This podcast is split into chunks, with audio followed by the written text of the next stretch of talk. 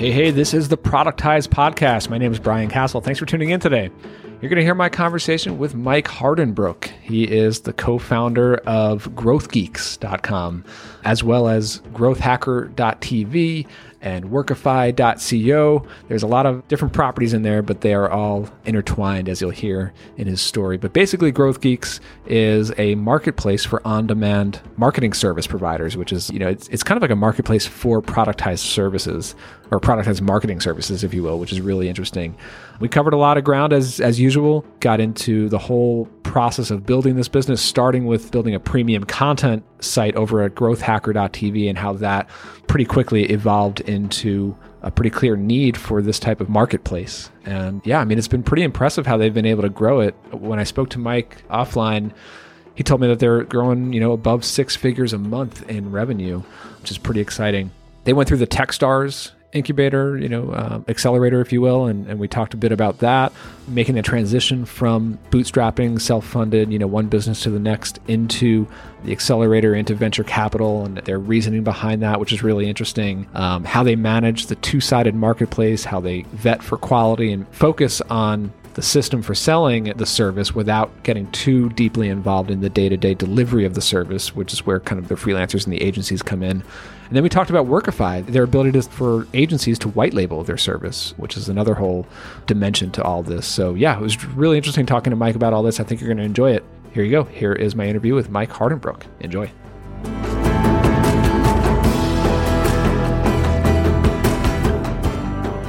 Okay, I'm here with Mike. How's it going?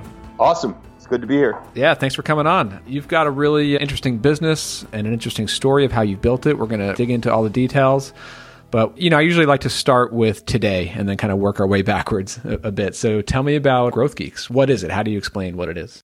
Sure. Growth Geeks is a marketplace for on demand digital marketing. So you basically can go and find whatever you need for most types of marketing services. And instead of most agencies that have a contact us form, you can see the details of what services will be provided. Click buy, check out, fill out a form. They look it over, and unless they have questions, they'll go ahead and get started. So it's quote unquote on demand. Yeah, that's that's really cool. You know, there are so many little things about what you're offering here that that I really want to dig into. I mean, first of all, it appears to be like a marketplace, so you're working with uh, a lot of different providers, and you're you know kind of connecting two sides of the marketplace. And that, I know that's always challenging. We'll we'll dig into that, and it, it very much is a productized service marketplace. I mean, it's marketing services basically with people. The other piece that's interesting here is that you have an agency offer, like a white label option. That's right. It's called Workify. Okay, yeah, and, and you've kind of branded that separately too. So I want to kind of hear that story. And then, of course, you're you're the guy behind Growth Hacker TV. Yeah, I'm the ghost in the machine. Bronson's the face. right, right. Cool. So, I mean, why don't we, uh, like I said, let's let's work our way backwards. Like, where did you come from before all of this? Like, what's your kind of background?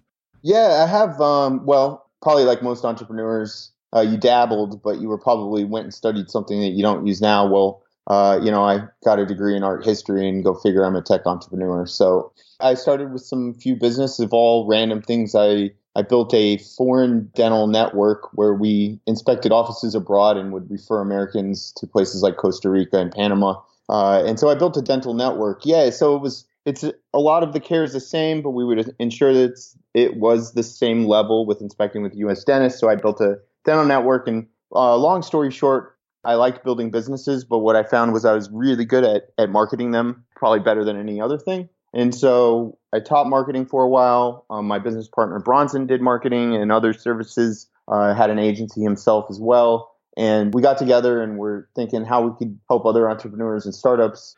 Where were you teaching marketing?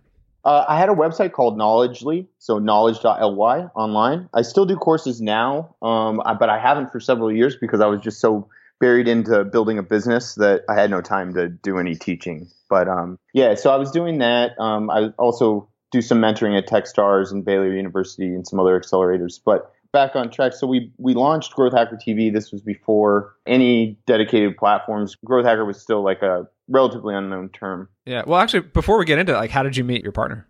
Bronson was a top seller on Udemy at the time, and so was I.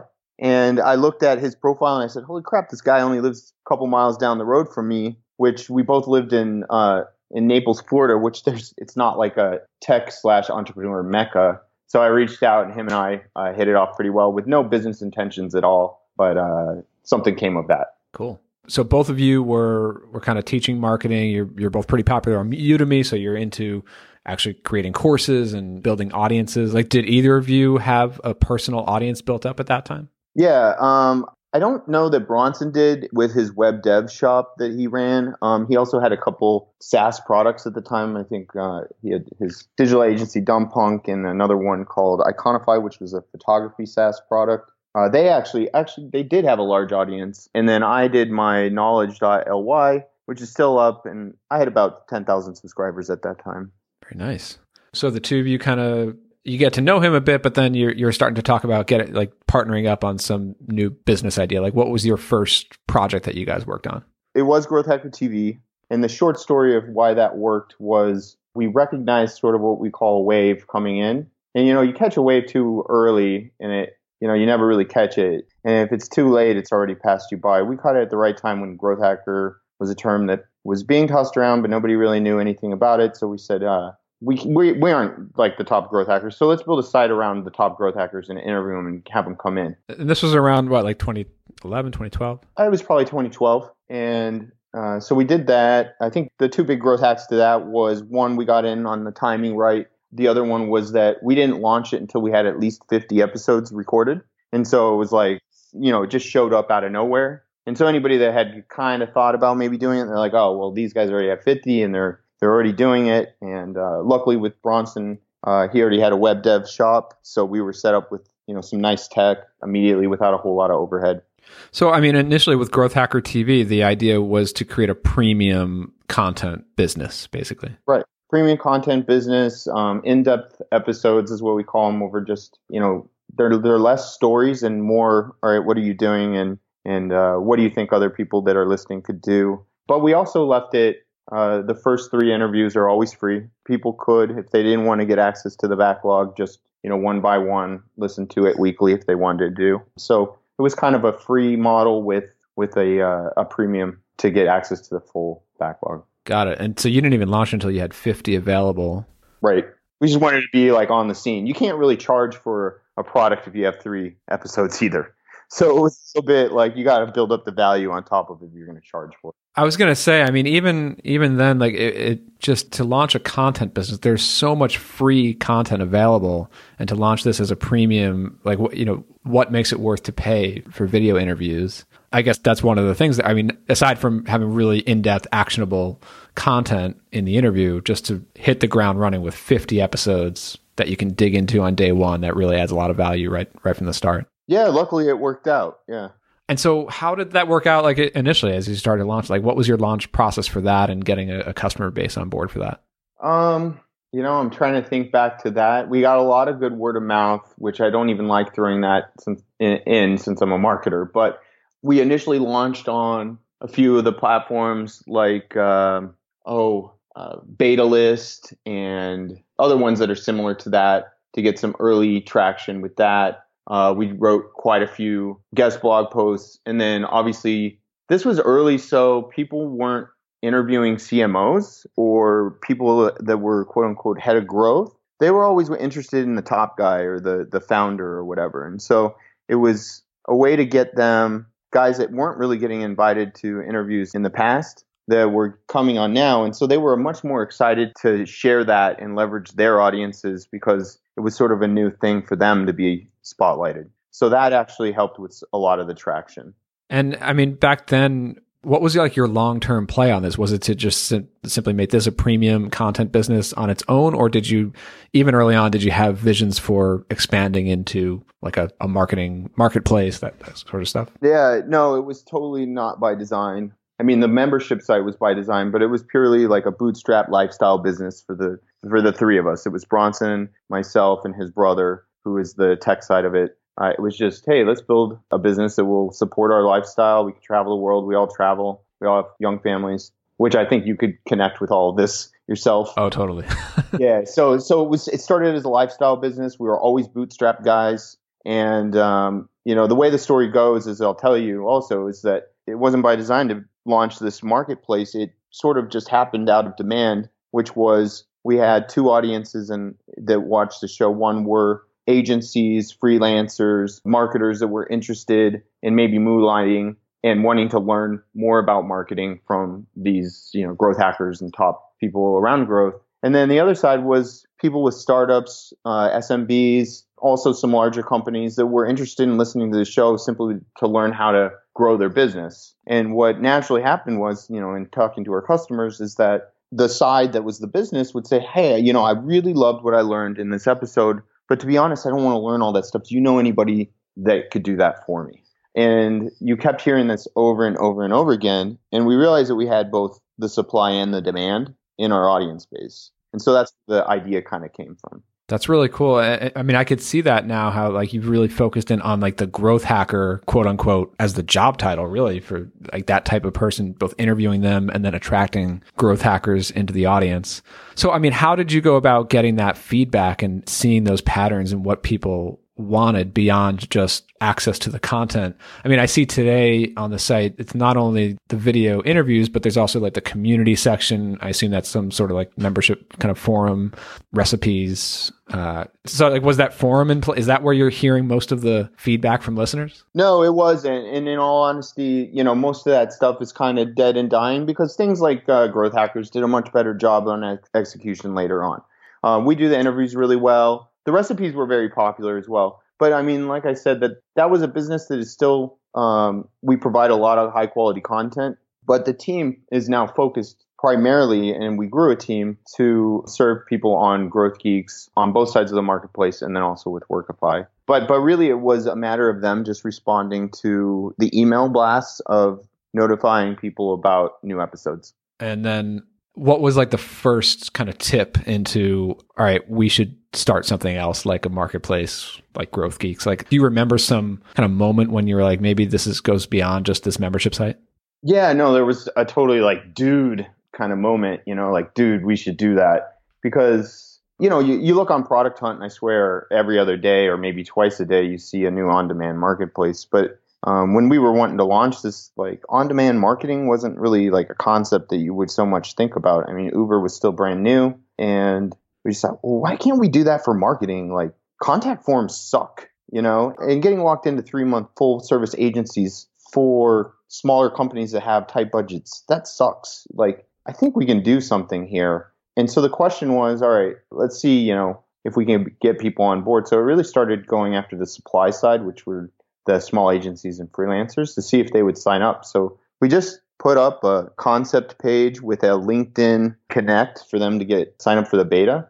And the reason behind that was just so that we could grab their photo and their profile information and any uh, testimonials people left on their LinkedIn profile just to gather data about who they were and who was signing up. Got it. So if I understand correctly, it is a marketplace, and you started with the supply side, the marketers, the people who would be hired. Like, like first you had to sell them on the idea of listing themselves in, in your marketplace. Yeah. So you, what you're seeing on the site, and what most people, if they go now, will see is a fast forward version of what Growth Geeks used to be. So it used to be, I guess you'd say, the Wild West, and it was an open marketplace where we we the whole premise was high quality affordability, but we sort of let it uh, we let people in we'd look over their profiles. We're pretty we've hired a lot of freelancers and agencies. We provided services. We had a pretty good measure on how quality looks and shouldn't look. And when we would approve somebody they would be able to go and choose what service they wanted to provide. They would write the copy themselves. They would choose the price they wanted and they would post it. And then we would look it over and approve or not approve it. And so you know over time we had thousands of gigs, what we call them gigs, in the marketplace. And at the same time, we were driving customers also. But what you'll see now is a very highly curated amount of services provided at a pretty standard rate that you'll see. And there's a lot of reasoning behind that. And I could tell you, but it went through a lot of iterative and uh, learning processes over uh, well over a year. Yeah, it's it's really cool. I do want to get into some of that transformation into the more curated model. I mean, it's it's very much like a like a marketplace for productized for mini productized marketing services. Basically, each one of these, as you click through, like you know, you could hire like a Twitter growth engine, or you can hire a blog writer, or you know, LinkedIn management, and each of those is priced, and you get a certain scope or deliverable in each one. But you know, before we get into that, I mean, so so just st- still stepping back, you're in like the growth hacker TV days. You're getting this feedback from customers. You have this whole network of growth hacking marketing experts who are basically willing to list themselves in this open, what was like an open marketplace. So you kind of reached out to them, you got their LinkedIn profiles, and that kind of validated at least that side of, of the marketplace, right? Like, yeah. So we went to our basically our customers first that we thought were agencies, and we put together a good enough site that would allow them to connect and list some services and at prices that we thought were decent. So we were getting supply side up, and then we are like, all right, let's go out and try to get people to sign up to the site. Uh, one, sign up as a customer, and two, hopefully go and buy something. When I say sign up, I mean also them connect with their LinkedIn profile. The buyers as well. The buyers, correct. Okay. So what would be the process for them to do that? And how did you get like the very first buyers? Yeah, we did a lot of shady scraping. Um, no, uh, I mean, in all honesty, we did do a lot of uh, tactics that were just real scrappy. And it's mostly around, I, am a cold email guy, outbound email uh, sales guy. I always have been. That's how I built all our businesses. That's how we got people to get on Growth Hacker TV, to both as a guest and starting to get customers. That's how I built the dental network. And so it just seemed natural to go ahead and try and get people signed up to the site that would be potential buyers. Uh, so we started with startups since that's, you know, we, we're startup guys. Uh, startups are pretty transparent on where they are and their contact info on the internet. Uh, and we just started reaching out to them uh, with some cold emails. And actually, we just we kind of hit the the mark. Like people were just like, "This looks amazing. I love it." You know, like we just got.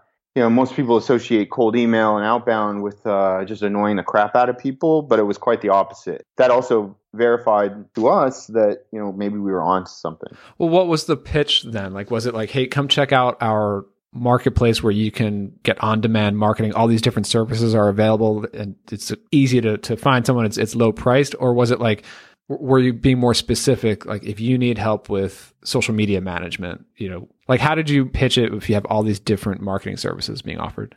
Yeah. No it was uh, it was not specific. It was very casual it was like four sentences it was hey you know so and so I, I wish i could look it up right now just to read it to you, but it's super simple. It was something like, Hey, I found your profile on, you know, it depends on what the, let's say we found you on AngelList. Um, we checked out what you're doing. We think it's, it would be a good match for what, uh, what we have. Growth Geeks is, you know, a very short sentence, like it's, uh, it's an on-demand marketing marketplace to find marketing services, you know, buy only on delivers, don't pay hourly, something like that. If you can use it, great. If not, you know, that's cool too here's the link to go check it out. It was like super, very simple, not complicated, not like this is why you need marketing and this is why we're better and all that stuff.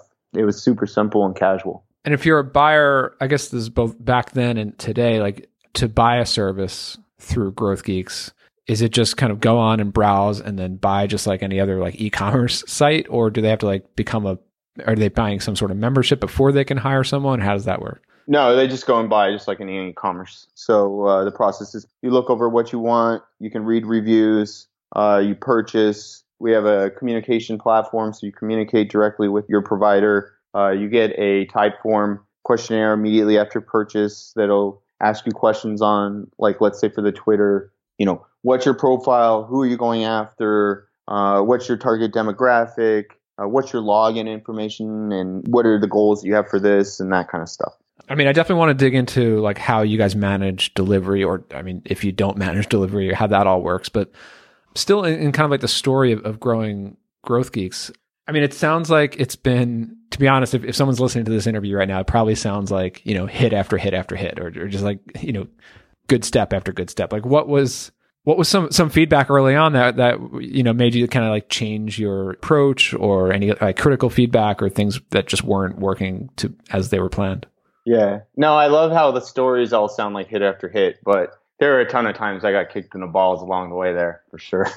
and we joke about all the shots we take. So, um, uh, you know, I think the biggest learning curve between, you know, when I said we listed things uh, where things weren't working, right, is if I can skip forward from the first day that we launched, uh, somewhere between that and where it is now would be here we are with a couple thousand gigs, several hundred freelancers, several hundred, maybe a couple thousand paying customers, and seeing that there's problem. There's a problem with liquidity in the marketplace. There's a problem with the amount of people that are posting to the amount of ratio of what people are buying. Um, and with a marketplace, that's a real problem. And marketplaces are tough. It's like building two products at once, you know. And so if you want to know the problem, that was a real problem that we had to face. So you had like too many freelancers kind of competing for the same for not enough business, basically. Correct, in a way. So that was one problem, but it was it was more we could dump more unlimited amounts of customers in there, but the liquidity problem still a problem, which is they're only buying a specific amount of gigs in a specific category at a specific price point. And all the other stuff is just kind of floating out there, right? And it's just noise. And the question is, after you build up all this inventory that took you a lot of time and effort and vetting, uh, what do you do with it, right? That's really the problem that we face. So, and that's what kind of led you into getting into like the more the, the curation model, basically. The highly curated model, correct? How did you make that transition? Like, what was your first step of like, you know, ditching the old model and, and bringing all these people and both sides of the marketplace into the new model? Yeah, I mean, it was really deeply rooted in data. And it was, all right, I mean, if we want to look at it simplest, what's making us the most money, right? What services are making the most? Which services are selling the most popular and sticking around the longest? So the repeat buyers. Which ones are like the churn masters that, you know, they buy and they're out in a, in a month? What price points are they buying at? What's the max price point? What's the lowest price point that we can charge and still after the agency's cut and fees and hard costs does it make it worth it there's just all these decisions you know you have to look at and the, so the process was is you know we zeroed in on what services like we went to a baseline what do most businesses need right like really if you look at most businesses there is a subset of services that they need and there are outliers that you know you can serve them for sure and can blow it up for them but in general like digital marketing there's really just a handful. There's not a thousand things that you need. There's, you know, we thought there was like 40. I don't know that that's the right number, but you know, I think we were closer to it. Yeah, you could break it up into like 40 different specific tasks that they'll need to figure out one way or another. Exactly. So we figured out what we thought that was. We figured out in product since, you know, I know that you you like to talk about productizing. We figured, well, what services, you know, can we productize that's more like assembly line? As in they can service the customer they can probably hire one or two employees to do the same thing over and over again, and it can scale with them. And it can be a monthly thing. So we were interested in focusing on the highest producing offers. We were interested in getting the price point right that we thought it wasn't so low that our margins didn't make sense, and it wasn't so high that you had to get on a phone call with them. So we zeroed on that dollar amount. We zeroed on what services, uh, and then we zeroed in on which ones were recurring the most. Some are, are one off, and that's fine too um, and which ones could scale. Interesting. So you have like these thousands of freelancers in the marketplace. How did you kind of figure out who's going to be serving the the Twitter service and who's going to be serving the the brand development service and all these other like of those 40 different services, how do you like boil it down to like the best freelancers for each one? Sure. So it came down to a few things. One, the most popular, were they did they have a lot of repeat buyers? Were people happy? Were they leaving good reviews? Because those those freelancers were showing a positive experience for customers. So we wanted to reward those people for sure. So that was one criteria. Uh, the other one would be are they set up to do it a lot more? You know, if we took all their competition away in the marketplace, what would that look for them like? Would their life be a nightmare or could they grow with us? You know, so that was the other consideration and and like how did that work? Like did you actually like talk to each individual freelancer and kind of like talk it out and figure out that process or what did that like for sure. And again like because uh, what i'm what i'm curious about here is because i've i've done a somewhat it's a totally different model but a somewhat similar thing with Audience Ops but we're only focused on blog content. You've got what 50 60 different services to kind of work out the logistics for. Like how did you guys manage that I mean, yeah, it's it really was. It's a person to person kind of business. This is, you know, uh, I mean, at its core, it's agency freelancer work. It's a service business. So uh, we had to talk to them. You know, we got on the phone, and it's not that we had to, but we did. You know, that's what we did. And you know, hey, this is what we're planning. And, and the other thing was is also we wanted to raise our margin. If we're going to give them all the customers, and we were going to make them the sole proprietor on, on the platform, we wanted to say, hey, if we send you a continual stream of customers. You don't have to ever worry about customer acquisition. Uh, you just do this this fulfillment. Are you cool with us being more of a partnership at a higher margin um, between us? And, and every single one unanimously was that. Um, but it allowed us to also focus on sending them more business and allowed us to spend more to bring more. So that was another thing that we looked at. Got it. Tell me a bit more about the operation, right? Like like who is handling what? So obviously the marketing and sales comes through Growth Geeks, but then what happens once the person buys? Like how much is the freelancer just managing it themselves? How much do you guys manage in terms of delivery? Yeah, we we are hands off in the transaction unless there's an issue uh, or a problem. Then we'll step in and mediate, uh, which is rare, but but there's that. And then also going back to you know, not breaking somebody's business by sending it too much business, we ended up building in uh, a software that would load balance so we would allow to put multiple agencies behind one service. Got it. And what does the revenue split look like? Uh, across the board, it, it, depends because, you know, you probably know that uh, certain services are more dependent on hourly, like writing is very time intensive. Whereas, like, let's say somebody's uh, handling a, a, Twitter account could be plugging in using softwares, and it's just a matter of handing it off and having accounts set up. So across the board, between one-offs and recurring, we sit around at forty percent is our take.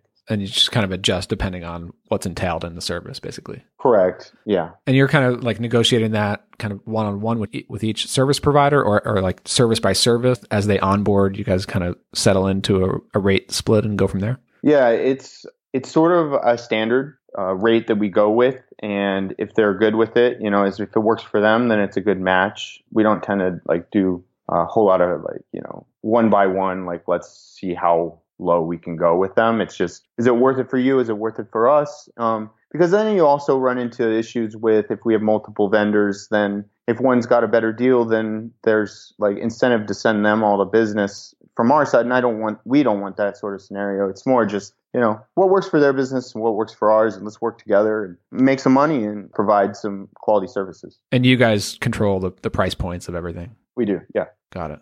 So that like then what else on the back end, right? Like so the freelancer or the agency, they're they're providing all the service and the deliverables. How do you manage like quality control or even just things like how much time it takes to deliver the same service. Like one guy might do it quicker than the next. Like how do you manage or standardize that? Really, it's just uh, keeping a bird's eye view on everything. You know, if we see bad reviews coming through, then maybe we'll go and review like what the response times were. Uh, we'll go in and look. You know, were there any issues with communication? Could it possibly be a tech problem? Sometimes it's a customer problem you know like uh, you know they're non-responsive and the provider just can't do anything when somebody can't provide the info so it's really just a matter of um, it's not micromanaging it's very like high level management just to keep you know the, the wheels moving yeah so you know i, I know that um, a lot of the bigger marketplaces deal with this you know i see on upwork how if you put in your your email address or a skype name they give you a little pop-up they try to prevent you from leaving their their system and like hiring the freelancer directly. Do you guys deal with that at all? Like, where a client might want to just find the guy that or, or girl who's been working on that and hire them outside of Growth Geeks?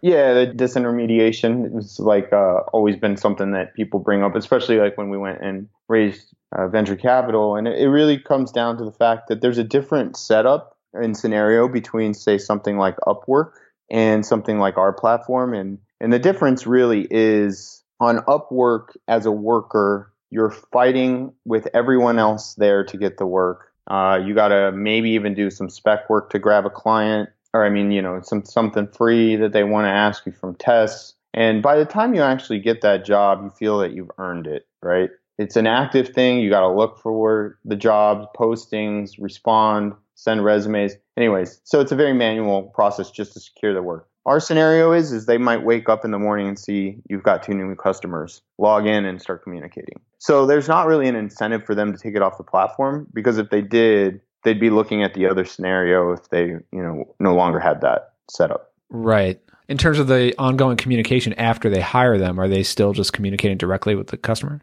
They are. So after they, are, yeah, they're communicating with the customer. I mean, the payments go automatically through the system. So I mean, they could communicate by email if they prefer. That that's not against our terms of service. Got it. Tell me more about like the growth and where does it sit today in terms of revenue and size, and what does your team look like and all that. Mm-hmm. Um, so the team is a team of seven and uh, full time employees. We are a distributed team, and so I'm in Scottsdale part of the time in Chicago. We have offices in Chicago because we went through TechStars in Chicago and have some investors there, and um, we have people in Florida and in Kentucky. When did you go through TechStars? We went through TechStars 2015, summer 2015. So the marketplace was up and running when you went in? Yeah, it was maybe eight months old, six months old.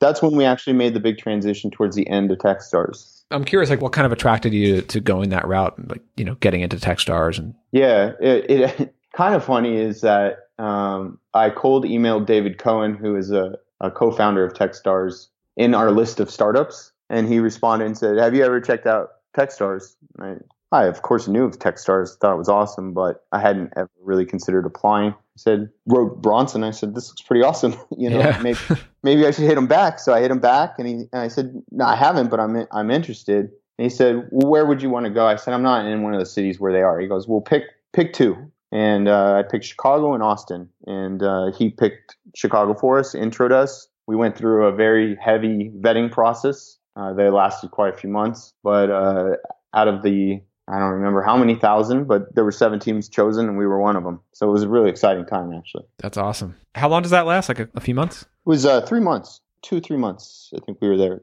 Two months was the program. I think we were there another month. Yeah, but I mean, my claim to fame is that it's easier uh, to get into Harvard than it is TechStars. So yeah, uh, we feel pretty proud about it. Yeah, that's awesome. So, I mean, what kind of impact do you think it, it made, like coming out of it, or your experience going through it? Oh, it was it was transitional. I mean, it was a massive impact. I remember going in and coming out feeling like a completely different entrepreneur. Um, the exposure, the people that you get there, the program itself, uh, just learning about metrics that you would never look at, having conversations about way to look at the market, the way to look at raising funding, the way to look at paths to growth, all kinds of stuff that you would just there, there's no other place that I, I can think of that you would be able to get that level. I'm just kind of curious because, like, you know, I'm very much in like the, or I've I've been in like the bootstrapped kind of self funded, doing my own thing over here, focused on the basic things like you know cash flow and value propositions and that kind of stuff but the i'm just like curious about like the metrics or the approaches that that world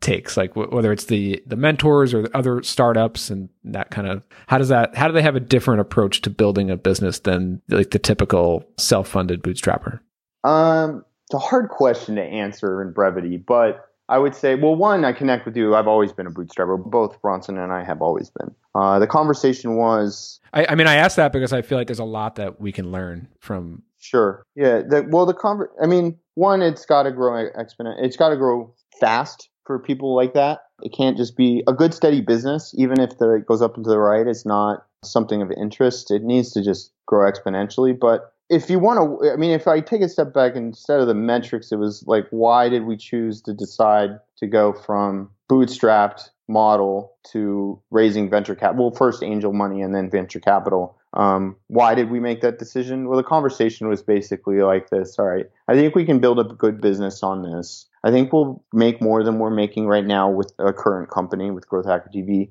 I think there's a big opportunity, but can we do it with or without, and how would that look? And when we thought about how it would look with the money, we could move faster, we could grow it bigger, we could grab more of the market. And if we could move faster, then that meant that anyone that wanted to come in and learn those those hard things like the things I just told you about over a year that we learned about pricing, about free marketplaces, about all the glitches and hundred million glitches we had in the tech and you know, learning all the ins and outs of the APIs for payouts and splitting them between three different parties and all that mess. Hey, if they thought they could catch up to us, you know, in a year without any funding and, and we've already spent, you know, half a million dollars to get three steps ahead, you know, we'll always be three steps ahead. And so that was sort of the decision like, all right, let's go big at this, you know.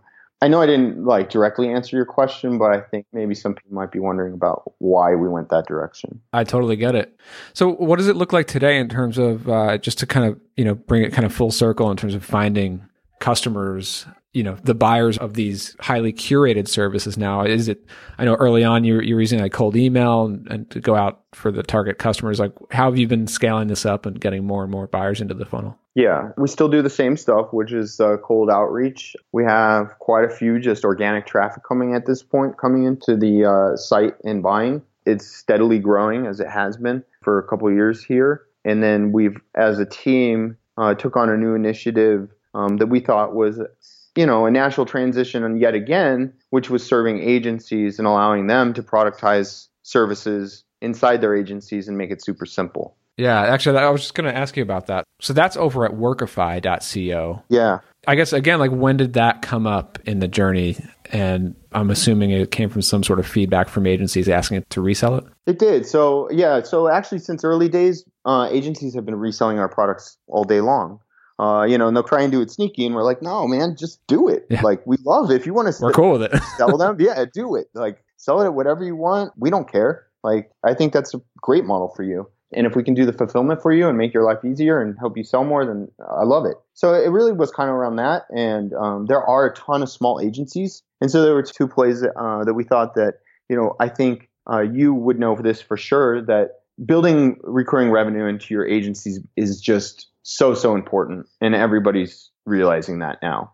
To really grow your agency and know that you can make payroll and know that you're going to put food on the table if you're just a one man shop you really got to grow your recurring revenue. And so the fact that we had kind of figured that out and we had spent years building the software that could manage it all, it made sense to break it apart and let other people use it. So that was, you know, that was one of them. Um, the other one was that we thought, well, hey, you know, a growth lever for us could be if we take a small margin, a small percentage of every single reseller, you know, we could sell more gigs than we ever could on one platform. And so if we could empower tens of thousands of agencies to be able to sell gigs on demand, not having to get on the phone all the time for every service that they sell, not have to manage every single piece of work that's done under their fulfillment uh, at every step, and also build in recurring revenue into their business. It made sense. So I, I guess I'm I'm a little bit unclear. Like, how does it work from an agency's perspective? Like, they sign up at Workify, and then they kind of have like a portal where they can, Yeah. like, they, they have their own sales processes where they're offering like SEO services. They want to add on Facebook ad services powered by you guys, powered by your marketplace. They could just kind of do that and then bring their clients in on board through their portal, basically. Yeah. So basically, if you look at Growth Geeks and you slapped uh, your CasJam logo on it and put all your copy in, you could launch it on your domain, and all our workers sit behind those services, and you literally would sell them, and the, they would fulfill it under a white label email under your brand, do all the work for your customers. That's one way cus- that um, Workify agencies are using us. The other way is we're building flexibility into the pricing, but right now we don't. So some of them want to sell higher price stuff where they want to do a little more hands-on management. And so they just set up their, you know, Growth Geeks website, Workify website, and they buy it themselves. And then they manage the worker for each person that they buy it for. And so, like the email communication between the freelancer and the agency's end clients, like that stuff is basically white labeled. Yeah. So basically, they get their own growth geeks if they want it, you know. And the way it plugs in, there's so many different reasons why people want to use that sort of model. Um, and you probably know this as well. Like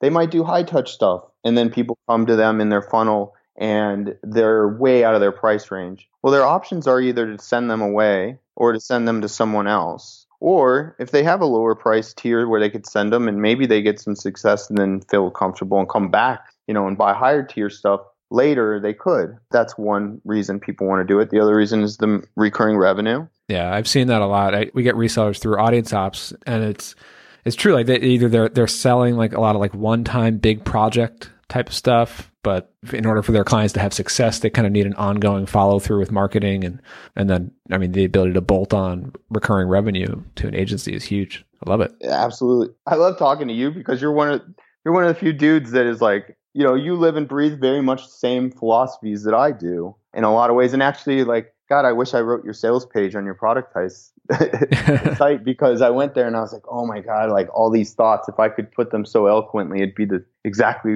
you know, I couldn't have written it better myself. Yeah, I mean, it was, it was me, you know, Yeah, writing to yeah. myself, you know. Uh, Well, no, no copywriter could just go and write that. You got to know that world. Yeah, totally. Cool. So, uh, I mean, you know, where else before we, we wrap up? Like, what's kind of on your plate today? You know, here we are near the end of 2017. Where's Growth Geeks going? What What are you kind of working on right now? Yeah, so Growth Geeks, I think we're just continuing on our steady row on growing that side of the company. Uh, we're providing good service to businesses at an affordable price, and we're really focused on getting more of the on demand services out to businesses by going through our agency network and Workify resellers. So just uh, agencies that want to use Workify and send their customers or direct their customers through those on-demand uh, productized gigs. Awesome. Well, uh, yeah, Mike, thanks for coming on. This is really, really interesting stuff.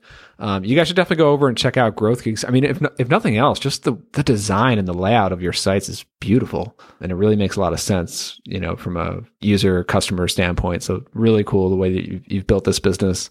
Yeah, that's uh, Doug Logue. Um, he used to be over at One Month, and we got him back over early days with Bronson. Uh, he's an awesome product guy, awesome design, and he does marketing and growth hacking really awesome too. So I got to give a shout out. Uh, yeah, I, I love the way our sites look too. yeah, that's great. Yeah, it's awesome. Well, thanks, Mike. Hey, thanks.